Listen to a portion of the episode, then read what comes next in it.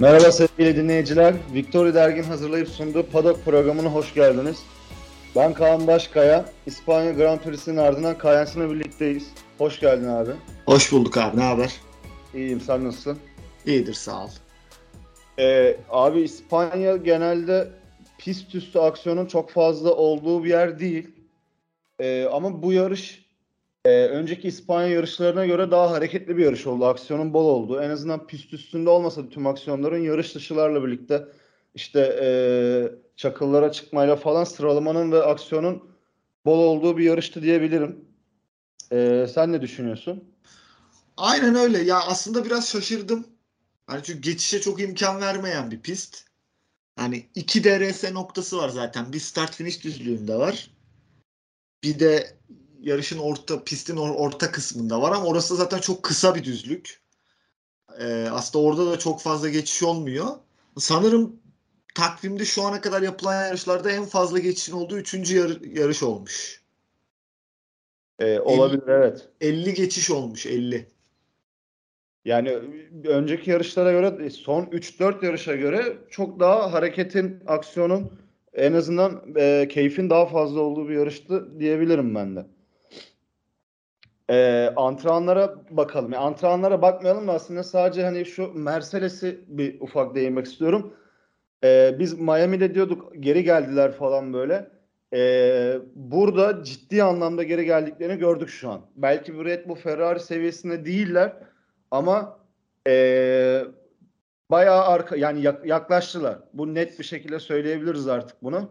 Dalgalanmayı tamamen çözdü gibiler. Hala çok ufak dalgalanmalar oluyor e, hızlı virajlarda. Ama düzlüklerde hem biz izlediğimiz kadarıyla hem de hem e, Russell'la Hamilton'ın söylediği üzerine dalgalanma ciddi şekilde azaldı ve performans kazandı bayağı Mercedes. E, zaten yarışa falan geldiğimizde de konuşuruz bunu. E, o yüzden hemen bir sıralamalara geçeyim direkt antrenmandan ziyade. Mercedes'e değinmek istemiştim. Ya Mercedes ee, şöyle ben şöyle bir şey söyleyeyim. Yani çok net olarak iki yani iki seviye fark var gibiydi. Red Bull ve Ferrari ile onu bire düşürmüşler. Bence yani de evet. Bir tık arkadalar artık. Ha, hala bu arada çok net arkadalar. Hani yani belki sıralamada e, böyle yarışacaklar gibi gözüktü falan ama yine hiç yarışamadılar. Yani hala tur başına bir 0.6-0.7 saniye gerideler. Ee, bakalım aynı şekilde devam ederse belki yarışın içine girerler ama şu anda da hala sadece aradaki fark çok büyüktü. Onu biraz daha minimal seviyeye çektiler yani. Daha düşük bir seviyeye çektiler. Bir tık arkadalar ama hala. Evet evet ama bu e, ilerlemenin İspanya'da olması gelecek yarışlar için gerçekten umut veriyor onlarda. Yani belki evet. ben hala çok e, Ferrari Red Bull'un seviyesine bir anda gelebileceklerini düşünmüyorum. Ama e, belli de olmaz. Yani gelirlerse sezon sonuna doğru. Doğru evet yani özellikle mesela Russell'ın şu gösterdiği performansa bakınca hem takımlar hem pilotlar şampiyonasında Mercedes için bir avantaj. Sıralamalara geçiyor. Geçelim abi o zaman direkt. Ee, sıralamalarda Leclerc turu pole aldı. Ee, İspanya'ya buraya bayağı bir güncellemeyle geldi Ferrari. Zaten tek turda Ferrari'nin şu an en hızlı araç olduğu ama yarış temposunda ve lastik yönetiminde Red Bull'un gerisinde kaldığı söyleniyordu.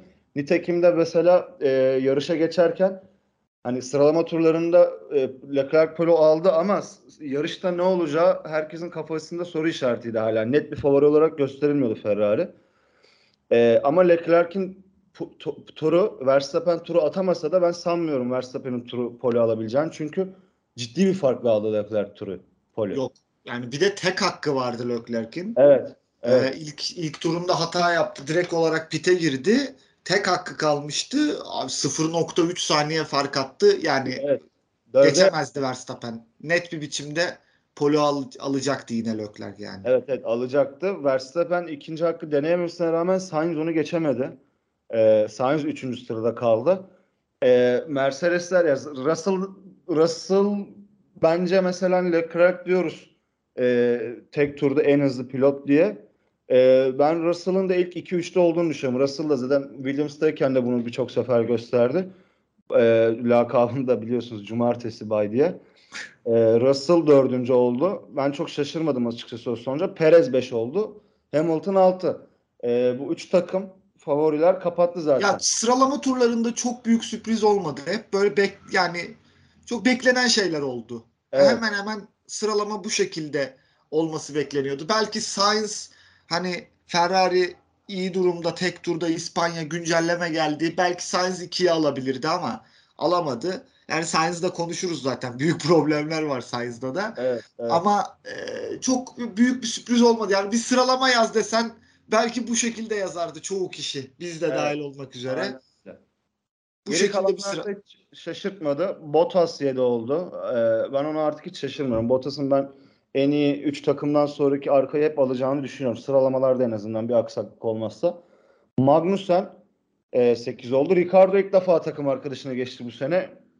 Ee, sonra 10. da Schumacher oldu. Aslında Norris içerideydi ama tur zamanı silindiği için Schumacher otomatikman Q3'e geçti.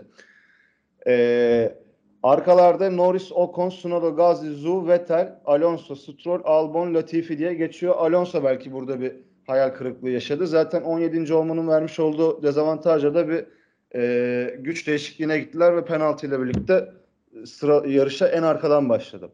Yarışa gelirsek e, olay startta çok karıştı aslında yani bayağı bir. E, Sainz'dan yine bahsedeceğiz ister istemez. Çünkü Sainz yine kaybedendi abi burada. E, startlarda startlarda belki bu seneye kadar kötü bir pilot diyemezdim. İyi bir pilot da diyemezdim aslında ama kötü de demezdim Sainz'e ama e, bu sene ciddi sıkıntılar gösteriyor startlarda abi. İki sıra kaybetti burada da.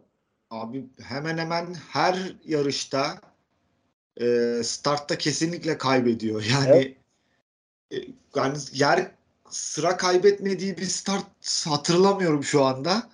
Hani genel olarak artık hani bilmiyorum. Ya hiçbir zaman böyle dediğin gibi şey bir pilot olmadı. Hani Sainz böyle startta işte geçer. işte dördüncü başlarsa ikiye çıkabilir vesaire falan insanların aklında öyle kalan bir pilot olmadı geçmişte de. Hani McLaren yıllarında da Renault yıllarında da hiçbir zaman öyle bir pilot değildi. Orta sıralardan kalkmasına rağmen. Ama burada gerçekten ciddi manada hep e, sıra kaybediyor. Yani startta tabii Sainz'ın bu durumu aslında her zaman Leclerc'e bir dezavantaj yaratıyor. Evet. Çünkü ön tarafta yani Leclerc'in de genel olarak e, yüzde yarışların yüzde 75'inde şu ana kadar pol pozisyonu sahibi olduğunu düşünürsek hep ön tarafta yalnız kalıyor Leclerc.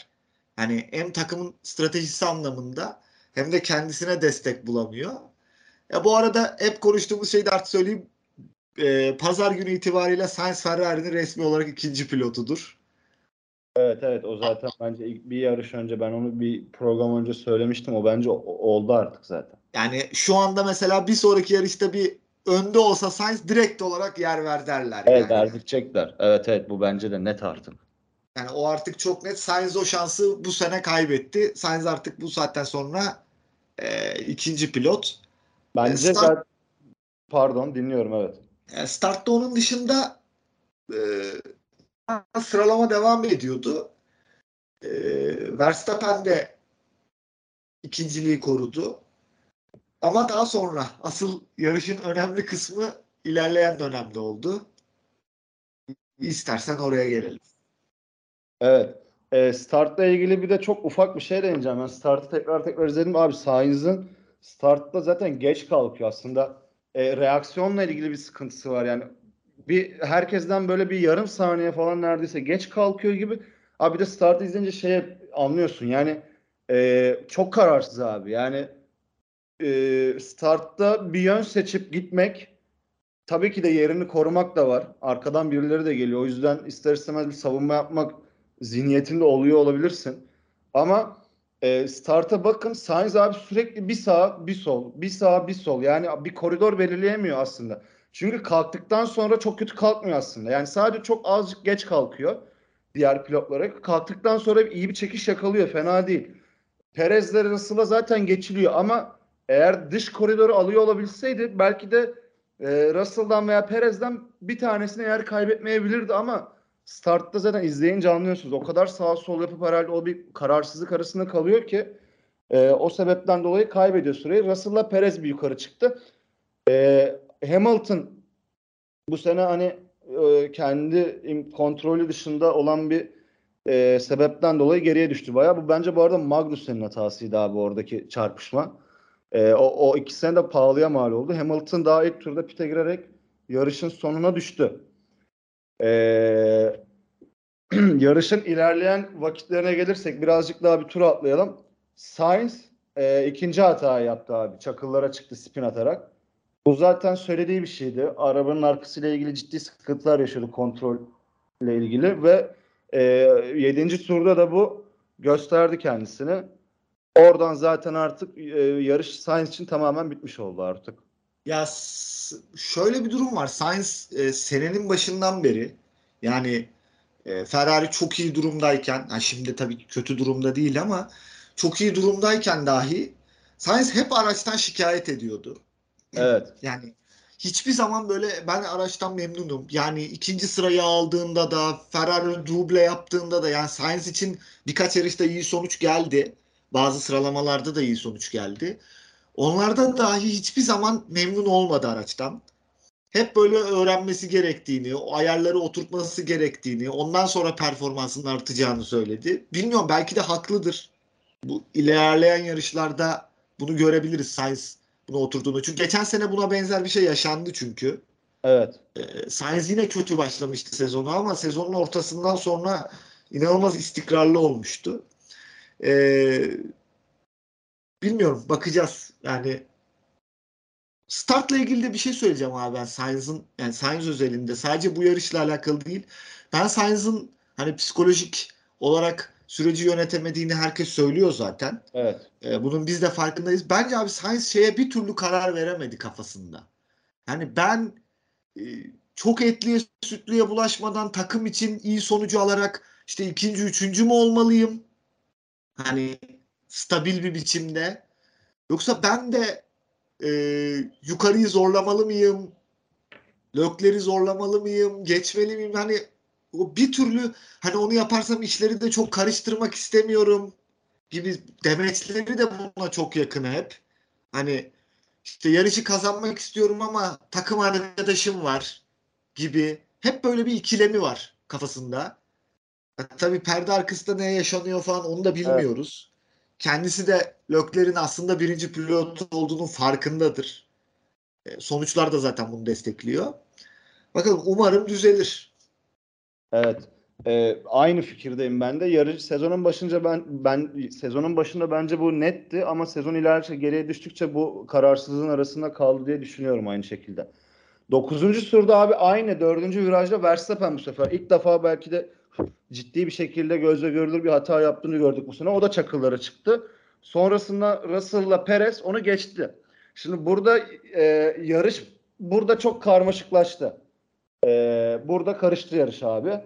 Çünkü iki e, Russell'la Perez'in arkasına geç, e, geçildikten sonra Verstappen yani bu kadar erken olmasını ve bu kadar alenen olmasını beklemiyordum. Bunu herkes biliyor zaten Verstappen'in orada birinci pilot olduğunu ama bu kadar alenen olmasını beklemiyordum. Verstappen'le e, Perez'i yer değiştirdiler. Sonra abi Verstappen DRS ile ilgili bir sıkıntı yaşadı ve Russell'a geçemedi asla. Sonrasında e, Verstappen'i pite alarak geçirmeye çalıştılar. E, bu arada şuna da bir değinelim. Russell çok iyi savunma yaptı bu, bu bölümde abi Verstappen'e. Yani bu gerçekten iki pilot bize e, iyi bir savaş izlettiler o süreçte. Ya orada tabii DRS'nin açılmamasının bazen açılmasının bazen açılmamasının e, etkeni büyük. Ama evet Russell çok iyi iş çıkardı o anda. Kesinlikle. Ben yani ben mesela bunu hep düşünüyordum. Russell'ın o- iddialı bir otomobil, rekabetçi bir otomobili otomobili olduğu süreçte ben Russell'ın tekerlek tekerleğe de eee, sert yarışacak bir pilot olduğunu düşünüyordum. Bu savunmasıyla da nitekim bence bunu gösterdi. Yani ben onun içinde onun şey, eee, eee, sert bir pilot olduğunu yarışırken lastik lastiğe de geçilmesi zor pilotlardan biri olacağını düşünüyordum. Bence böyle de olacak. Ee, çünkü her pilotun yani şampiyonluğu oynayabilecek her pilotun içinde böyle bir hissiyat oluyor genelde. Russell da zaten geleceğin Formula 1 pilotlarından biri olarak adlandırıldığı için bunu burada iddialı bir araç olduğu halde altında gösterdi bunu net bir şekilde. Yani yer verme durumuyla alakalı da ben şöyle bir şey söyleyeyim. Evet çok erken oldu ve çok böyle hani alenen yapıldı. Ee, Perez'in de pek hoşuna gitmemiş zaten. Bazı açıklamalar yapmış. Evet. Ee, yarışın son kısmına geldiğinde onları konuşuruz ama ben de bu kadar net olacağını beklemiyordum bu kadar erken. Ya tabii ki buna Perez de biliyor. Sağır Sultan biliyor zaten. Ee, abi Verstappen'in bu birinci pilotluk yüzünden zaten Red Bull kimleri yedi yani Evet. ikinci pilot olarak. Ee, çok çünkü çok açık e, Red Bull'da bu durum. Ama yine de bu yarış özelinde farklı davranabilirlerdi. Ya çünkü şöyle bir şey var. Artık 26. tura da gelelim. Ee, şimdi yarışın 26. tura gelene kadar yarışın gidişatı Lökler yarışı çok rahat kazanacaktı. Evet. Çok rahat ve Avustralya'daki kadar rahat bir biçimde yarışı bitirecekti. Yani tek başına gidiyor. Ekrana gelmedi abi. Ben 15 tur falan görmedim hiç. Evet, evet. Yani bir 10. t- yarış dışı kaldığı ana kadar 11. turdan 26. tura kadar falan hiç ekrana gelmedi Lökler. Şimdi orada Russell önde Verstappen sorun yaşıyor. DRS açılmıyor. Ee, Perez ha tamam Perez de Russell'ı geçseydi Lökler'e yetişirdi demiyorum. 15 saniye fark vardı zaten de. Ee, bu yarış özelinde farklı davranabilirdi biraz Red Bull. E, Lökler yarış dışı kalmasaydı o durumu birazcık riske ettiler. Ya orada şansları Lökler yarış dışı kalınca tabii daha rahat. Elleri daha rahatladı. E, 26. tur aslında yarışın sezonun da bu arada çok kritik yerlerinden biri. Evet. E, çünkü yani puan farkı açılacakken bir anda Verstappen öne geçti Evet. e, bu durumla. E, Lökler için büyük şanssızlık oldu. Ferrari için de. E, Çok kolay kazanılacak bir yarış. Çöpe Ya gitti. muhtemel bir 25 veya 26 puan 0 puan olarak geçti. hanesine yazdırıldı Lökler. Evet. 26. 26. turda e, şimdi şeyde 14'te Russell'la Verstappen aynı anda pite girdi. Sonra Perez sonra girdi. Yani aslında pitle geçirdiler zaten orada. E, 26. tura geldiğinde Perez arkadan yetişiyordu. Çünkü Verstappen hala geçemedi abi Russell'ı ve orada dedi ki benim dedi geçmeme izin verin ben rahatçana bir geçiş yapayım dedi. Sonra ona rağmen vermediler. Artık 30. turda falan Verstappen pite girdikten sonra Perez yani ben Perez'i gerçekten severim. Çok eee, tam ha gerçekten tam bir yarışçıdır böyle. Severim yani Perez abi.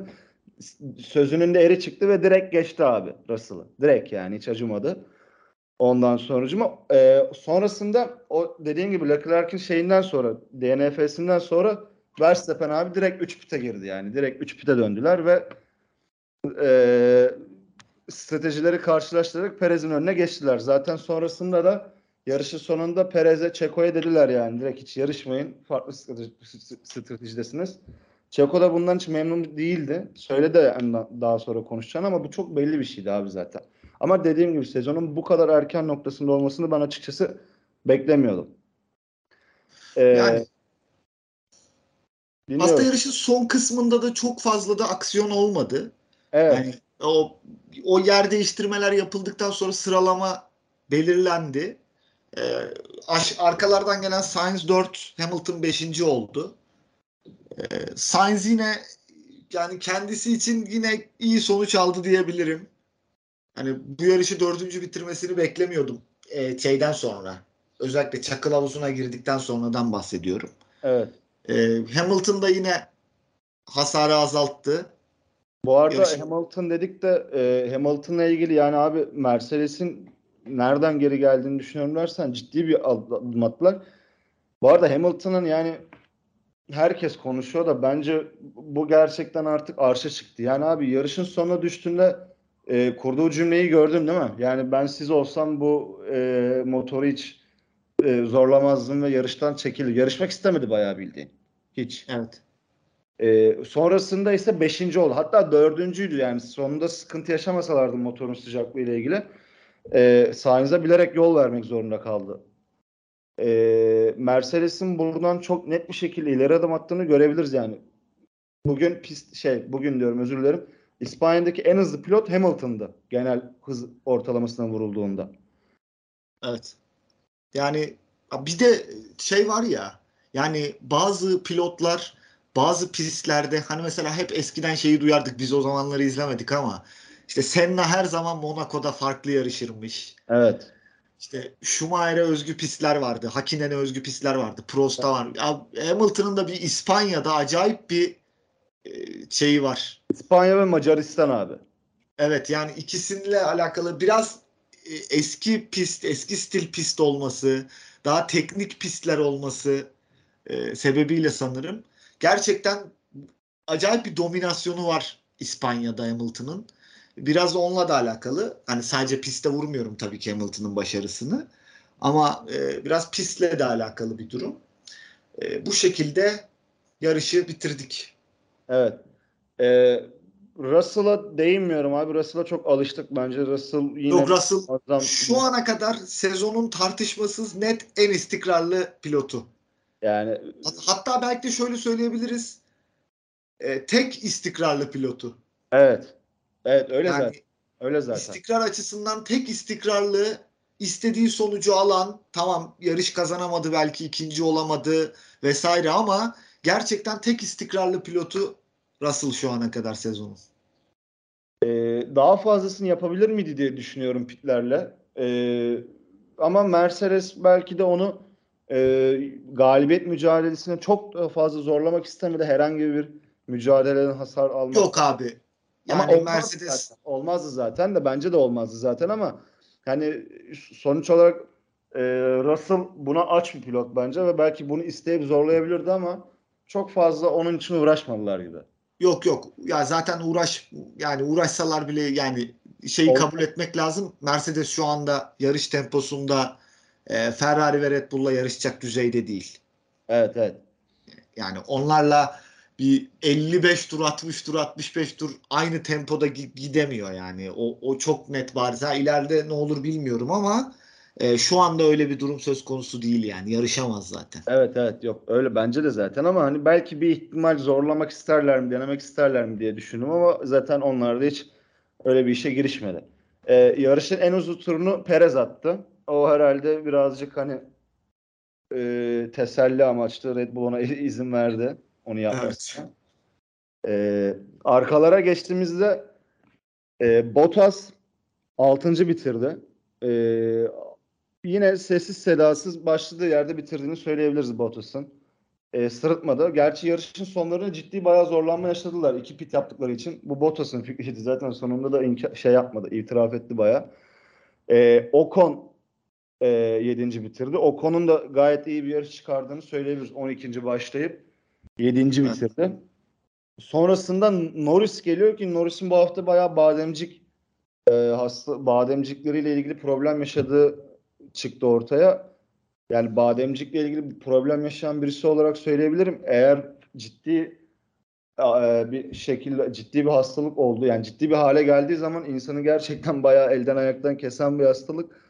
E, ona rağmen hastalığına rağmen yarışmasına rağmen çok iyi bir sonuç elde etmiş bence. Abi Alonso'ya geleceğim. Bu adam e, şans yani en iyi noktalarda en iyi puanları alabilecek noktalarda gittiği anda başına şa- gelmeyen şanssızlık kalmadı. Adam bu sefer sonuncu başladı yarışa ve dokuzuncu bitirdi. Yani e, çok iyi. Evet. Yani bu da artık gerekiyordu yalnız Alonso için. Yani e, çünkü tek puanını ilk yarışta almıştı. Yani iki evet. puan almış da tek puandan kastım pu- ilk puanlarını. E, dört yarıştır puan alamıyordu. Ki bu yarışların içerisinde Alonso'nun ve Alpine'in çok iyi durumda olduğu, puan alması beklenen, işte 5'i 6'yı zorlayabileceği yarışlar vardı. E, hatta yanılmıyorsam Imola'da podyum falan kovalayacağız demişlerdi. Alonso için iyi oldu bu durum. Biraz e, kendine getirebilir. Hala evet. çok geride yani. Bütün sezon boyunca 4 puan aldı. Ocon'un 30 puanı var. Evet. E, yani bunu değerlendirirsek Alonso için kötü durum ama toparlayacaktır ya Alonso. Yine başına müthiş şeyler gelmezse startta 5 sıra aldı abi zaten adam. Yani direkt çat diye. Start'ın diğer aslında çok iyi başlayan bir isim. Öndekilerinde problem yaşamasıyla abi Schumacher. E, Schumacher yarışın ilk başında 6.lığa kadar çıktı. Yani 6 oldu. Evet. Ama e, Haas'ın yani gerçi Magnussen'i de baz alamayız referans olarak. Çünkü o da kaza yaptı ve geriye düştü ama Haas'ın söylemleri puan alabilecek seviyede oldukları yönünde. Buraya da tek güncelleme getirmeyen takımlardı. Ama ben yarış tempolarının pek puan alabilecek seviyede olduğunu düşünmedim açıkçası. Yani görmedim Yok. öyle görmedim. Sonrasında zaten Schumacher'i herkes tek tek geçmeye başladı. Arkadakilerden. Yok, yok. Ocon, Bottas, Ricardo, Norris falan ve sonrasında ciddi bir anlamda gerileme yaşadılar. Ee, Araç asla puan alabilecek durumda değildi. Değildi bence de değildi. Ee, son puan alan isim Sunoda. Sunoda Gazi'ye göre kesinlikle şu ana kadar daha iyi bir şey çıkartıyor. Gazi'de şey gibi bir şey seziyorum. Ee, yanılıyor da olabilirim ama geçen sene o otomobille gösterdiği performanstan sonra hani kanıtladım zaten artık gibi bir durum var. Bence e, rahatlama demeyelim bunu ama şu ana kadar geçen seneki gösterdiği performansın performanstan bir hayli uzak olduğunu söyleyebilirim. Sunoda daha iyi başa çıkıyor şu an araçla. Evet. Yani Gasly'de hayal kırıklığı diyebiliriz ya bu sene için. Evet. Yani aslında şöyle şimdi şöyle hayal kırıklığı biraz ağır olabilir çünkü Alfa Tauri'de öyle çok hani e, net puan kovalayabilecek, kesin puan alabilecek bir takım görünümünde değil e, bazı yarışlarda. Ama e, aslında puan alamadıkları da tek yarış Miami sadece. Yani bir şekilde ilk ona tek araç da olsa e, her yarışta soktular. Ama hani ben şeyi anlatmak için söyledim. Net bir puan aracı değil. E, Yani Alpine gibi, Alfa Romeo gibi net olarak oraları zorlayacak, net Evet. olarak orada bulunacak bir takım değil manasında söyledim. E, Gasly de belki bundan dolayı ama dediğin de olabilir. Biraz kanıtladım. Biraz Red Bull'u kovalama var önümüzdeki sene için. E, ama Tsunoda daha iyi şu anda net olarak. Evet evet. Ee, son bir isme belki de değinmek istiyorum. Ee, burada aslında bir değinmediğimiz bir konu vardı. Çok ufak değinebiliriz. Ee, Yeşil Red Bull. Ama Yeşil Red Bull. e, aracı daha hani hiçbir ilk defa bu konsepti denedikleri için bayağı gerilerde kaldılar. Ama bayağı bir tartışma da çıktı. Red Bull işte e, verilerin aktarıldığını e, kontrol etmeye çalışıyor. Aktarıp baktığımda FIA da Aston Martin'in tamamen legal olduğunu söylüyor. Ee, bunu daha aslında daha detaylı bir şekilde konuşuruz başka bir zaman ama Aston Martin'ler şu ana kadar hiçbir varlık gösteremedi. Vettel'de, Stroll'de. Ee, Ricardo Ricardo e, Ricardo acaba dönemi bitti mi diye düşünmüyor değilim yavaş yavaş. Çünkü hiçbir varlık gösteremiyor abi. Hiçbir varlık. Yani Ricardo ben şöyle söyleyeyim yani Alonso'dan sonra bile demeyeceğim. Yani çünkü Alonso çok bariz şanssızlıklar yaşadı. Hani Norris'in durumuna bakıyorum. Ricardo'nun da sonuçta yeteneklerini biliyoruz. Evet. Zamanında yaptıklarını da biliyoruz. Bence sezonun net en büyük hayal kırıklığı şu ana kadar Ricardo. Yani Evet, evet, doğru söylüyorsun bence de. Ama yani ben hayal kırıklığından ziyade hani e, aynen performans olarak a- performans olarak bahsediyorsun. Ben de kesinlikle performans olarak bahsediyorum ama abi hiçbir ışık vermiyor yani hani evet evet. Bir e, ışık Alonso yok. mesela şanssızlık yaşıyor anladın mı? Alonso'da e, bir şeyler ters gidiyor. Gerçekten bugüne kadar pişmiş tavuğun başına gelenler gelmedi Alonso'nun başına. E, ama Ricardo abi hiçbir ışık yok Ricardo'da yani bir şey göstermiyor. Hayat belirtisi yok yani şu ana kadar. Yani zaten hani McLaren'deki koltuğunun Sağlam. koruması, korumasının zor olacağı söyleniyor. Ya hatta biliyorsun bazı haberler çıkmıştı bundan bir ay önce pilotlar arası işte takımlar arası pilot değişikliği takası olacak diye. Evet. Evet. Ricardo'nun adı geçiyordu onlarda. Hani McLaren fırsatını bulsa sanki yollayacak gibi ama bakacağız. Evet evet. Ee, buradan bir ufak şeye değiniyorum artık tekrar. Ee, klasman abi. Burada liderliğin el değiştirdiği yarış oldu bu. Yani dediğin gibi Leclerc belki de farkı açacakken geriye düştü. 6 puanla Verstappen öne geçti. Ee, 100, 110'a 104. Perez 3. 85 ile Russell 74.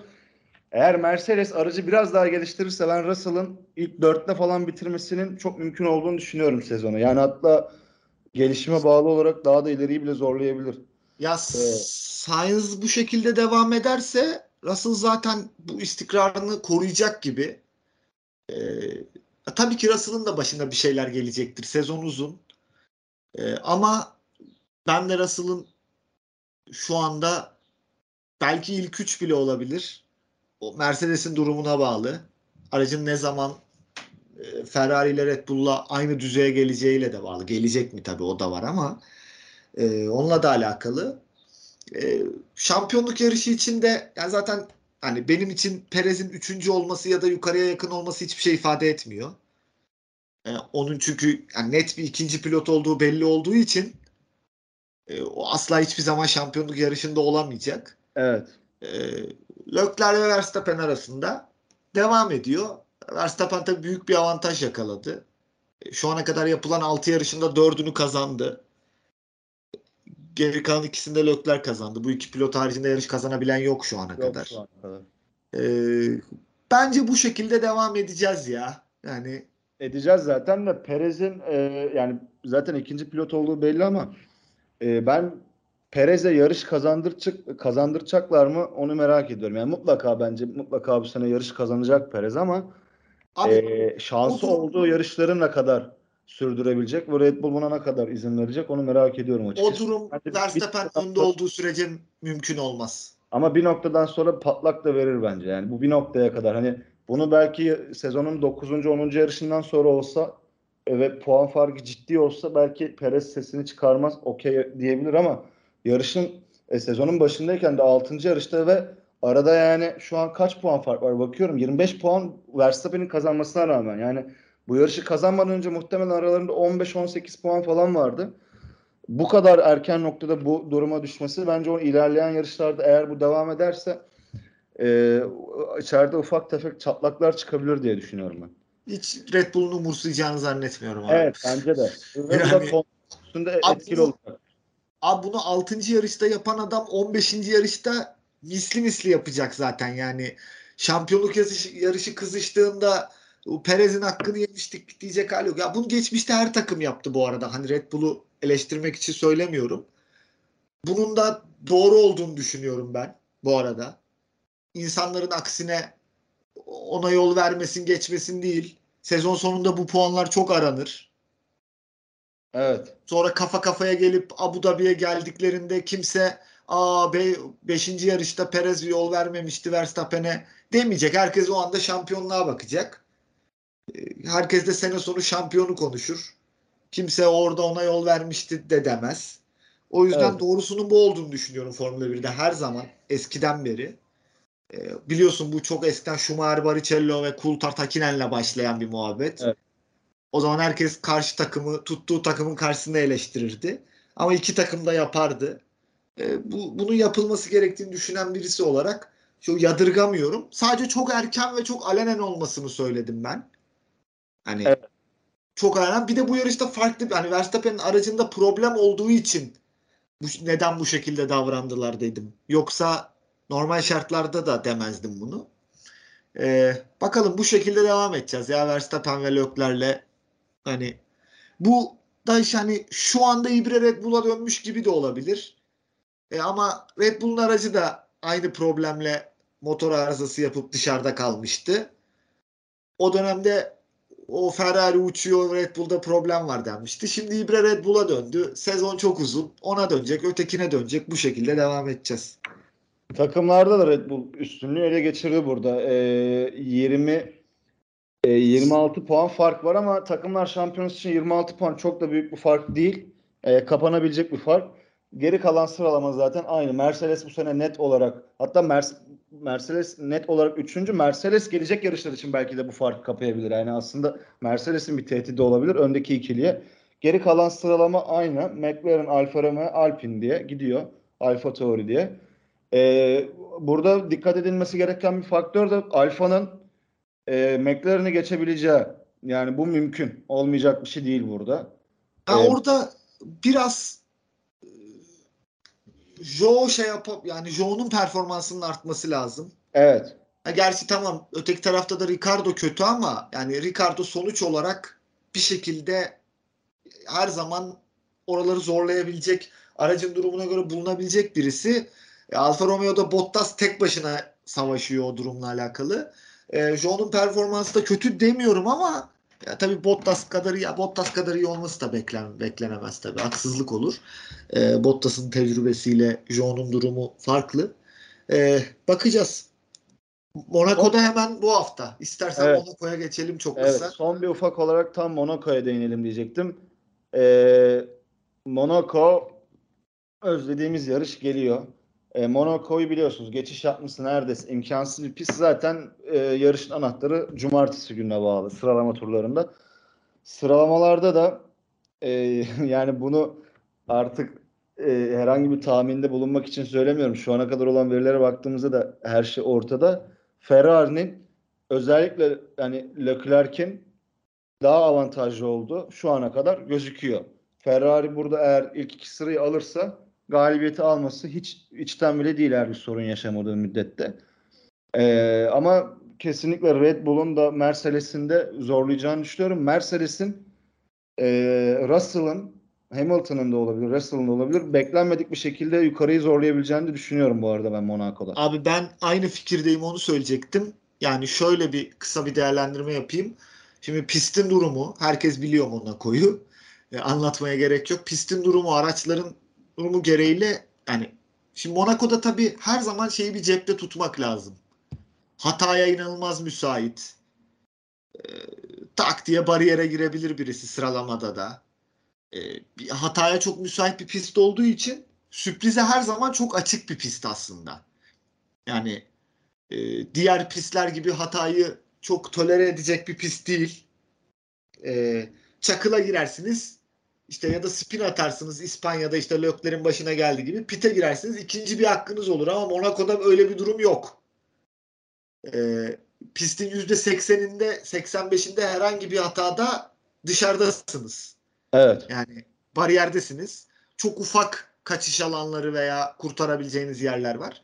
Ama bu durumu cepte tutarak e, dışarı bırakırsak sıralamada Ferrari'nin ilk iki alması çok yüksek ihtimal.